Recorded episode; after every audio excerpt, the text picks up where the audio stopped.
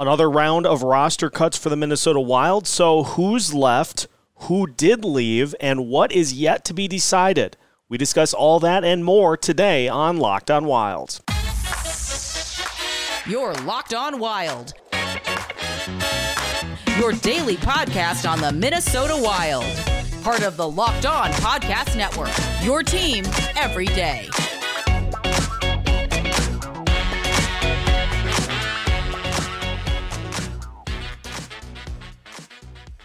What's happening, everybody? Welcome to another episode of Locked On Wild, your daily Minnesota Wild podcast, part of the Locked On Podcast Network, your team every day. Thank you for making Locked On Wild your first listen each and every day. And just as a reminder, you can find Locked On Wild anywhere you listen to podcasts for absolutely no charge.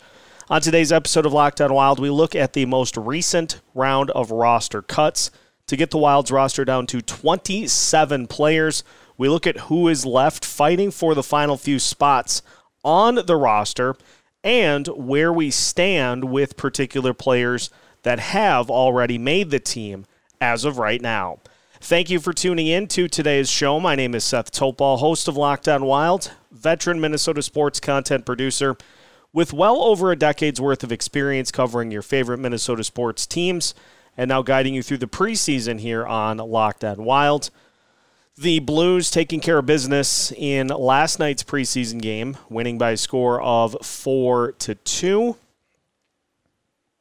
Not a whole lot to take from it. The Blues had a lot of their regular players in the lineup, the Wild did not, because it was an opportunity to take a look at a bunch of the young players that were still fighting for kind of that last audition to potentially be one of the players that makes this team out of training camp. We got goals from Mason Shaw, who we'll talk about in a little bit, and Tyson Jost. And it's interesting that um, we haven't seen a lot of the regular team during the preseason, as you'd expect. Kirill Kaprizov played the first game of the preseason and has been held out ever since, just trying to make sure that he's 100% for the uh, the start of the season. We've seen a majority of the other regulars scattered in and out, but we have not seen anything that would resemble the uh, the lineup to start the season. And so it's been a lot, as you'd expect, of just seeing some of these young players and how they handle um, NHL like conditions and which players impress and which players do not. And it just kind of whittles down piece by piece until you get the last few that uh, are actively trying to take one of those spots on the roster. And uh, so the Wild's most recent round of cuts included the uh, the following, in which uh, the Wild sent the likes of uh, Adam Beckman for one, uh, Mitchell Chaffee, Ryan O'Rourke, and Nick Swaney all down to Iowa. As we mentioned yesterday, Carson Lambos got another opportunity just as kind of a tip of the cap to him for a strong preseason, but he uh, was sent back to the WHL. Brandon Baddock and Zane McIntyre were both placed on waivers for the purpose of being assigned to Iowa, which left the Wild's training camp roster at 27. And as as we alluded to, a lot of times the difference between being a player that sticks around and a player that gets assigned back to your uh, respective league is just doing something that catches the eye of the coaching staff, playing well enough to deserve to continue to get opportunities. Um, and those guys that I mentioned, you know, a couple of those guys that uh, that were in this round of cuts uh, Ryan O'Rourke, I think, played uh, pretty well throughout the course of the preseason here uh, so far, but you know the, that D corps is pretty solidly um, locked in at this point. And uh, as we will discuss, there was a player who I think the Wild are more intrigued by to be that uh, that seventh defenseman for now. So, despite O'Rourke playing well, um, here throughout the preseason. He just ended up being kind of the casualty of this round of cuts. And you know, Adam Beckman, we've we've talked about it a couple of times during the preseason. Last year's preseason absolutely you know blew the doors off and was playing phenomenally well, and then just ended up being kind of one of the last ones left uh, before he was sent down to Iowa. Just really really didn't get that same type of performance here this preseason and uh, and so that's why he was sent down. And then of course Mitchell Chaffee, we saw a little bit last year with the Wilds um, during a couple of stints. Just not really any sort of signature highlights to really hang their their hats on from this preseason. So those guys ended up being that uh, that mostly final round of cuts, and then of course, as as alluded to, uh, Zane McIntyre he is going to be the guy who, if there's an injury to the NHL roster, he'll be the one that gets the call up. I, I don't get the sense that the Wild will, unless there is an absolute rash of injuries to the goalie position, I don't get the sense that Jesper Wallstedt is going to be, um, unless he absolutely lights the AHL on fire. I don't get the sense that Wallstedt will be utilized in that way um, in his first action uh, in the AHL. So I think McIntyre is going to be the injury fill in if needed for either Fleury or for Gustavsson, depending on what happens there. So uh, McIntyre, kind of that last goalie that was sent down for uh, for the Wild here, and then of course Brandon Baddock, who uh, bashed his way through pretty much everybody every chance he uh, had out on the ice. So those guys were close. Those are guys that we may see at some point here this season, but ultimately just ended up being the ones that uh, that were sent down. So uh, that was the most notable round of cuts. There is going to be a few left before the roster is officially trimmed to its uh, its max level. So who's left? We will discuss the names that are still making the waves at uh, training camp as we continue today's episode of Locked On Wild after this. Today's episode is brought to you by betonline.net. BetOnline.net is your number one source for football betting info this season. You can find all the latest player developments, plus team matchups, news, and podcasts, and in depth articles and analysis on every game you can possibly find. And as always, BetOnline remains your continued source for all of your sports wagering information with live betting and up to the minute scores for every sport out there. The fastest and easiest way to check in on all of your favorite games and events, including Major League Baseball, MMA, boxing, and golf. So head to betonline.net or use your mobile device to learn more. You can find all that and more at betonline, where the game starts. Continuing today's episode of Locked On Wild, once again, thank you for making Locked On Wild your first listen each and every day. And for Locked On Wild listeners, you can find our show along with all other Minnesota podcasts available on Roku and Amazon Fire TV as part of Locked On Sports Minnesota. More great local sports coverage 24 7, and it is free of charge. Download the Locked On Sports Minnesota app today on Roku and Amazon Fire TV. So, who's left fighting for a roster spot for this Minnesota Wild team? Well, there are a couple of names that have made the now 27 player roster. You've got the likes of Nick Petan, you have uh, also Steven Fogarty, Mason Shaw, as well as Dakota Mermis and Andrej Sustr. And uh, as Michael Russo notes in uh, his tweet earlier today uh, about the uh, initial cut down for rosters, Russo says he still thinks Marco Rossi, Nick Petan, Andrej Sustr, and obviously Calen Addison make the opening night roster. But the fact that Dakota Mermis, Steven Fogarty, and Mason Shaw are still here speaks volumes. Mermis is a bit banged up, but coaches and the uh, front office love the game of Fogarty and Shaw. Great camps by all three players. Um, Mason Shaw, as we mentioned, one of the players that scored against the Blues last night. And this is exactly what we talked about is doing something that gets the attention of the coaching staff. Mason Shaw has done that anytime he has played throughout the course of the preseason. And so, being a young player, coming in, doing your job, and impressing is the best way that you can potentially put yourself in a situation to make the roster, or at the very least, be someone that we are going to hear from at some point here uh, later this season. So, uh, with Shaw, you know, being a part of that mix in the forward group, 19 goals last season and uh, had 33 assists as well. So, 52 points in 62 games played. Also 100 plus penalty minutes, so he's not afraid to mix it up. But he brings you a little bit of intrigue as uh, one of those players that fills out your roster that could play in a pinch. And his goal, he was assisted by uh, both Marco Rossi and Tyson Jost. And so works well with those guys, which would probably be one of the spots, if he were to get a call up or if he were to make the team, would be one of those spots that he would be most likely to play. So Mason Shaw, one of the final players battling for a spot on this roster. And I left out a name that uh, I, I have seen a lot of people react to, that of course being Sam Steel.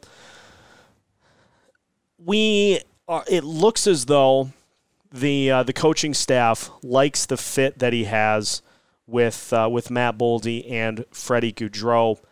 So ultimately, I think his spot in the lineup, if he ends up being a player that plays, is going to be one that is quickly uh, supplanted by Marco Rossi. I could see a more logical fit for um, Steel being fourth line center or 13th forward. He's got some good speed to his game, but as people have pointed out, and rightfully so, he tends to he tends to get a little lost defensively. And you know, not that we were trying to sweep that under the rug over the uh, the last few days, but uh, he obviously had those couple of notable plays where he just got completely turned around in front of the net, and those couple of turnovers that led to uh, both goals. I believe it was the first preseason game for the Minnesota Wild against the Avalanche. So it's rightfully so, and which I think it looks like the team is going to start with that. But if Marco Rossi does what we are expecting he'll do, that's not going to last very long. And then Marco Rossi will end up being the one that is getting those top six minutes. And so if if Dean wants to go with that to start the season, okay, fine. I get it. Uh, but I wouldn't expect that Sam Steel will keep that spot for long. And he ultimately will settle as either that fourth line center or the 13th forward that plays here and there.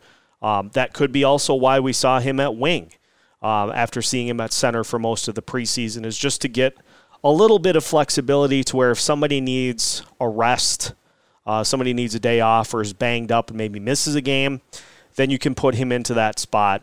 So it's it's looking like he's going to be somebody that solidly makes the roster, but ultimately the fit I think is more towards the bottom of the lineup with Rossi elevating. So that's that's enough. That's enough on Steel, I think, for now. Uh, the other guys we talked about, uh, Steven Fogarty, just a, a tenacious skater, and uh, again another player who has impressed throughout the preseason, and is is making this a uh, a difficult decision uh, for the coaching staff in those final couple of cuts. Nick Petan, um, and it's weird because you look at his size, five foot nine, 175, and you look at what the GREF line is with Eriksson Ek, Foligno, and Greenway. 6'3, 6'3, 6'6. So, appearance wise, it doesn't seem like it should work, but yet it has. Petan has played well He played well when he was matched up with Foligno and Eriksson Ek when that line played together. But again, he's been another player that has just done his job, put in the work, and has impressed this coaching staff to be one of those final players that is left on the chopping block. And on the defensive side, you know, we've we've talked and heard about Dakota Mermis over the last couple of seasons. You know, he's one of those he's one of those Kyle Rau type players who maybe is, you know, is plays at at the AHL level, is capable of playing at the NHL level, but is I think more of a a 4A or an AAHL type player. And so him having a, a solid preseason too is something he's capable of. Ultimately, at the end of the day, I think he ends up being on the defensive side somebody that gets called up depending on how the injury situation is on the defensive side of the puck. But Sustr has, just with his size alone, I think made that an easy decision on the defensive side that he ends up being the seventh defenseman until Jon Merrill is ready to return.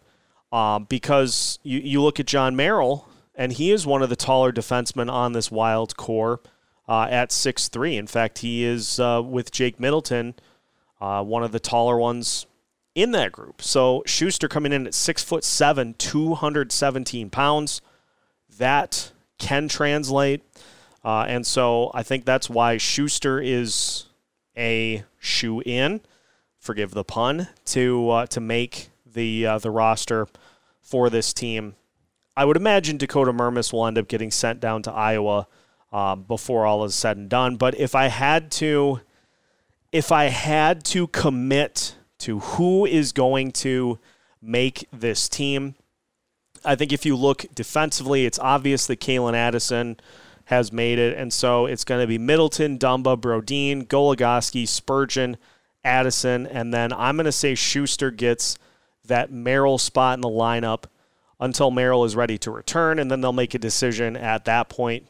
But at that point, then I would hope the decision would be to uh, to send Sustr down if he's able to be sent down, otherwise put on waivers, and move Goligoski to that seventh defenseman. And then on the offensive side, the Greenway spot I think is going to go to Petan for sure, but I would really love to see Mason Shaw get an opportunity. I think he has skated well enough to earn it, and so we'll uh, we'll see what happens. But it's I think the promising thing is that there have been enough players that have performed well to make it a decision as opposed to making it an easy cut down and say, okay, this is the guy that we're keeping. The fact that there is a competition for it, um, I think, is encouraging that there are plenty of players that could play their way into that spot. So that's where the roster sits as of right now. What is yet to be decided? Well, we'll take a look at that to finish up today's episode of Lockdown On Wild after this. Final segment of today's episode of Locked On Wild. Once again, thank you for making Locked On Wild your first listen each and every day. And again, for Locked On Wild listeners, you can find our show along with other Minnesota sports podcasts on Roku and Amazon Fire TV as part of Locked On Sports Minnesota. More great local sports coverage 24 7 and free of charge. You can download the Locked On Sports Minnesota app today on Roku and Amazon Fire TV. What's left to be decided with this wild roster? We talked about the players that are angling for those final couple of spots. And so the spots that are left to be decided obviously, the Kaprizov line set it and forget it. Kaprizov, Hartman, Zuccarello, that chemistry unmatched. And so that is going to be your top scoring line for this team to start the season no surprise there. That's to be expected. The big one is what happens with the GREF line, what happens with the Eriksson Ek line until Jordan Greenway is ready to return. There are a few different candidates that could end up taking a spot on that line depending on what you're looking for. Now, I noted the size, and we knew coming in that uh, Eriksson Ek and Foligno are uh, a couple of the bigger players on this wild roster at six three each, and then Foligno at 223, Eriksson Ek at 207. Freddie Gaudreau comes in at 6 foot, 179 pounds. Tyson Jost at uh, 5'11, 187. Sam Steel, 5'11", 184. I don't think Steel is uh, is one that uh, that will potentially push for that spot. Steven Fogarty, six foot three, 200 pounds. And so does Fogarty challenge for that spot? Again, the only one that we've really seen with those two is Nick Petan. So will the Wild in these final couple of preseason games – or this final preseason game, Dean Evason has said that the final, final preseason game will essentially be a dress rehearsal for the start of the season.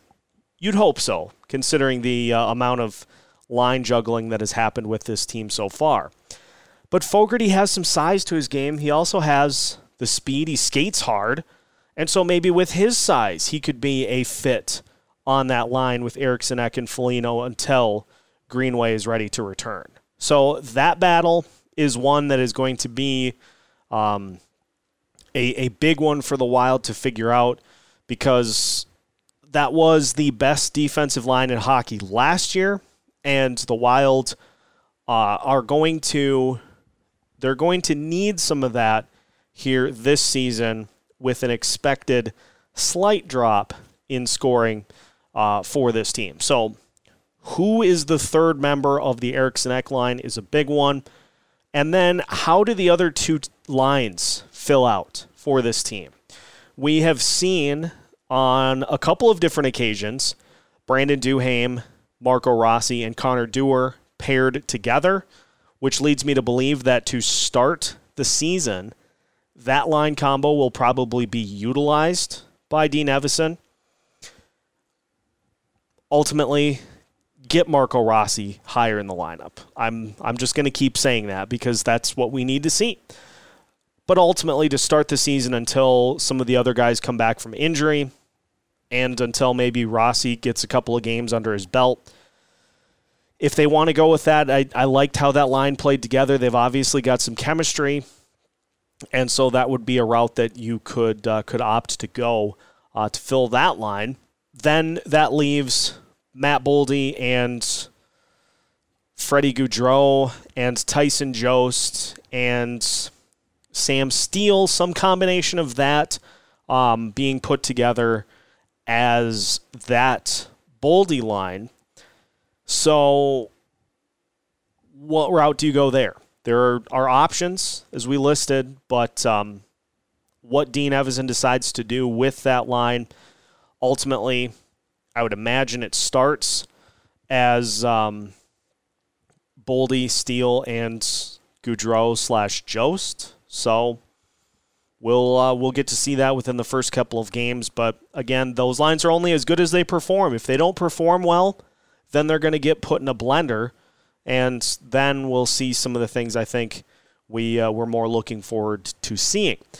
The final one is the special teams units, and Michael Russo uh, had noted uh, earlier in the day that um, the special teams units for the Wild have performed very well throughout the preseason. The power play for the Wild through their preseason is at 20.8%, 11th in the league right now.